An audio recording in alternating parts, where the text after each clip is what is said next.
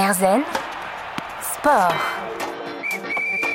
Erzen Sport aujourd'hui en compagnie d'un véritable champion des fléchettes, un sport que nous avons tous déjà pratiqué au moins une fois mais qui s'avère très exigeant. Jacques Labre est avec nous, joueur de fléchettes traditionnelles et de fléchettes électroniques, plusieurs fois champion de France. À 40 ans, il est depuis octobre dernier le premier joueur français à avoir décroché un titre de champion d'Europe, mais il est aussi le premier tricolore à intégrer le circuit mondial PDC, l'élite internationale des fléchettes traditionnelles depuis janvier dernier. Adjoint technique de laboratoire de métier, il s'apprête donc à découvrir le monde professionnel de ce sport, une discipline d'adresse qu'il souhaite mettre en lumière, car au-delà de l'image des fléchettes comme loisir, il s'agit d'une discipline qui nécessite plusieurs heures d'entraînement par jour. On en parle avec Jacques Labre dans Herzen Sport. Erzen Sport. Les fléchettes à l'honneur donc cette semaine dans Herzen Sport avec Jacques Labre. Bonjour Jacques. Bonjour François. Euh, merci beaucoup d'avoir accepté notre invitation euh, et de partager avec nous euh, ce parcours et aussi parler de, ce sport que beaucoup d'auditeurs vont découvrir en, même temps que, moi. donc je viens de le dire, vous êtes le premier joueur français de fléchettes traditionnelles à avoir décroché un titre de champion d'Europe. Vous êtes aussi le premier tricolore à intégrer le circuit mondial PDC, qui est l'élite internationale des fléchettes traditionnelles. Et dans cette première partie, donc, on, va s'attacher à, mieux connaître cette pratique des fléchettes. Va un peu expliquer cette discipline aux, auditeurs. Euh, donc vous, vous êtes euh, joueur de fléchettes traditionnelles et de fléchettes électroniques. Euh, à quoi correspondent ces deux pratiques-là? Quelles sont les différences? La différence notable, bah, c'est déjà la fléchette. Et sur les pointes traditionnelles, on joue avec des pointes en acier. Les pointes sont forcément en acier et sur une cible en cisaille. C'est la cible traditionnelle euh, fléchette euh, qu'on peut trouver facilement. Et pour les fléchettes électroniques, c'est des pointes en nylon. On utilise des pointes en, plastique, en nylon.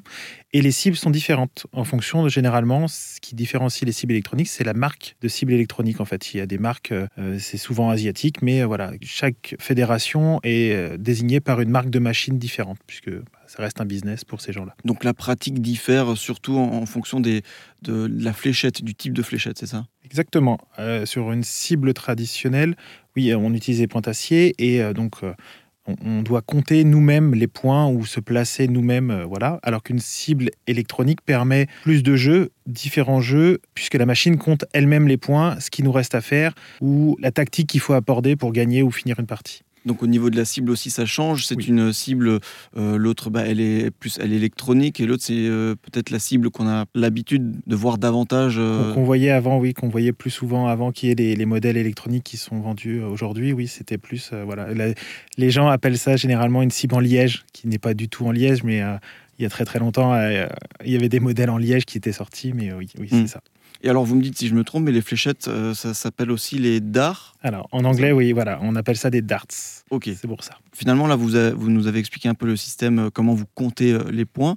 justement, par exemple, là, dans les fléchettes traditionnelles pour lesquelles vous intégrez donc le, circuit international professionnel, comment on sait qui gagne, comment les points sont faits, est-ce qu'il y a des manches Alors oui, les fléchettes traditionnelles, c'est assez simple. En fait, il n'y a qu'un seul mode de jeu, il n'y a qu'une seule façon de jouer, ça s'appelle le 500. Et donc, il faut, on part, tous les, deux joueurs partent de 501 points et il faut, il faut arriver pile poil à zéro en terminant par un double. Alors, un double sur une cible, il y a, sur une cible, il y a plusieurs segments, euh, différents segments sur une cible. Vous avez les simples, les doubles et les triples, et le centre qu'on appelle la bulle, ou que les, les Anglais appellent le bullseye. Euh, voilà, et donc euh, on descend les points, donc les segments sont numérotés de 1 à 20, et donc vous avez des zones qui permettent de, terminer, enfin, qui permettent de descendre, de cumuler des points. Donc on vise généralement donc le triple 20, ce qui vaut le plus de points sur une cible de fléchette, c'est triple 20, donc 3 fois 20, 60 points. Et il faut forcément terminer par un double. Donc en fait, il y a une, approche sur la fin de la partie où il faut se mettre sur un pair, forcément, pour pouvoir finir sur un, sur un double, sur un finish, pour pouvoir terminer une partie, pour pouvoir finir une, partie, il faut, faut se mettre sur un double. D'accord, donc en fait c'est un quota, quota de points euh, qu'il faut faire baisser et arriver à pile zéro. Donc on, ne peut pas, euh, si par exemple on, arrive à moins 10, il euh, faut, faut recommencer. On, dit vulgairement qu'on a cassé, quand on, est, qu'on a fait trop de points, on dit qu'on a busté ou cassé, et on revient à son score d'origine au début de la volée. Mhm. Mais pour la volée d'après, bien sûr, ce qui laisse le temps à notre adversaire de terminer la volée. Bah, ces parties-là, donc il y a un temps prédéfini ou alors c'est vraiment le, premier qui arrive à, zéro? Ah non, non, ça va très très vite. Une manche de fléchette peut aller très très vite. Bah, Euh, il y a eu lors des championnats du monde euh, un- une manche parfaite en 9 fléchettes de Michael Smith, par exemple. La manche doit durer en tout et pour tout, les deux joueurs cumulés, une quarantaine de secondes, une- moins d'une minute, on va dire. La, la manche cumulée, moins d'une minute. Donc une manche va très très vite.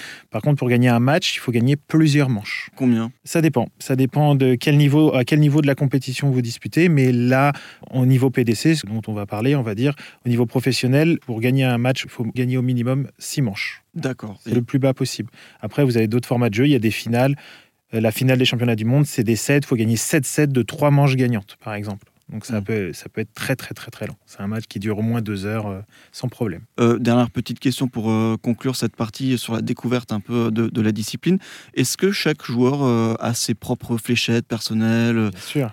Bien sûr, chaque joueur, en fait, il y a, moi j'ai tendance à dire qu'il y a autant de, de façons de jeter de fléchettes qu'il y a de joueurs. Il est très très rare, voire impossible. Enfin, moi j'ai vu énormément de joueurs jouer, lancer des fléchettes et avoir des fléchettes, lancer de la même façon. C'est très très rare. C'est- ça n'arrive quasiment jamais. La position de départ, bien qu'il y ait des similitudes entre les joueurs, c'est jamais la même façon. Il suffit de regarder différents joueurs pour se rendre compte qu'il n'y a pas une, une façon pile poil de lancer une fléchette. Chacun a Mm. sa façon, comme rien que de tenir la fléchette. Chacun a sa façon de tenir sa fléchette et on travaille le geste pour que ça soit optimum, pour avoir Mm. un résultat optimum. Et donc les jeux de fléchettes, c'est pareil. Chaque joueur a tendance à avoir une préférence pour tel ou tel jeu, mais c'est pas impossible que voilà, il n'y a pas un jeu pour chaque joueur, ça, ça, ça serait pas possible. Mm. Mais euh, chaque joueur aime bien avoir des jeux de fléchettes différents. Euh, Jacques Labre, champion d'Europe de fléchettes euh, traditionnelles et premier français à intégrer le circuit professionnel international, est avec nous dans Herzen Sport. On revient dans un instant pour parler de ses débuts justement dans cette euh, belle discipline des fléchettes. Erzen Sport. Bienvenue dans Herzen Sport. Si vous nous rejoignez, nous sommes avec Jacques Labre, champion d'Europe de fléchettes traditionnelles et premier français à intégrer le circuit professionnel international. Mais avant d'avoir tous ces beaux titres, il a fallu euh, démarrer. Et justement, euh, pour vous, comment euh, cette passion des fléchettes, elle a démarré au tout début? Bah écoutez, euh, par accident. Euh, mon meilleur ami euh, à l'époque du lycée jouait aux fléchettes déjà dans un club, dans un très grand club de la ville où j'habitais. Et moi, je connaissais pas du tout. J'étais même de ceux qui se moquaient de lui quand il disait qu'il allait à un tournoi de fléchettes. J'étais un, de ces- un des premiers à me moquer. Et puis un jour, bah, il y a eu un, très gros tournoi dans la ville et bah, il m'a dit bah, Viens voir. Et je suis rentré dans la salle et, euh, et j'ai tout de suite euh, accroché avec l'ambiance qu'il y avait, le stress qui pouvait s'en dégager, la tension, les, le public dans la salle et tout, qui encourageait son joueur et tout, et les adversaires qui, euh, qui se chamaillaient et tout. Enfin, j'ai tout de suite adhéré à, à l'ambiance et euh, au- à ce que ça dégageait en fait. Et du, du coup, je me suis pris au jeu. C'est l'ambiance qui a provoqué un peu ce, Oui. ce petit coup de foudre pour la discipline? Oui, oui. Je suis euh, à la base, j'étais, euh, j'adore regarder, j'adore regarder les joueurs, leur attitude. euh, Enfin, ça parle beaucoup. Même les, les joueurs, leur attitude sur le pas de tir indique beaucoup sur leur état d'esprit, comment ils sont.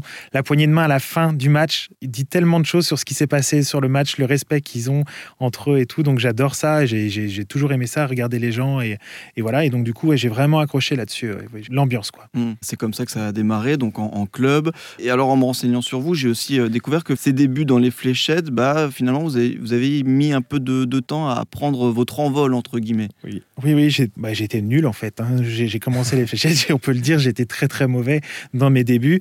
Euh, j'étais très bon à l'entraînement. Je gagnais des matchs, euh, je battais mon copain qui, ça faisait des années qu'il jouait aux fléchettes, j'arrivais à lui prendre des manches et tout ça. Et arrivé en tournoi, alors, rien. Ah, mais quand je vous dis rien, c'est rien. Je ne gagnais jamais de, de match. Je gagnais une manche ou deux, mais le stress m'emportait. Je suis quelqu'un de très stressé dans la vie en règle générale.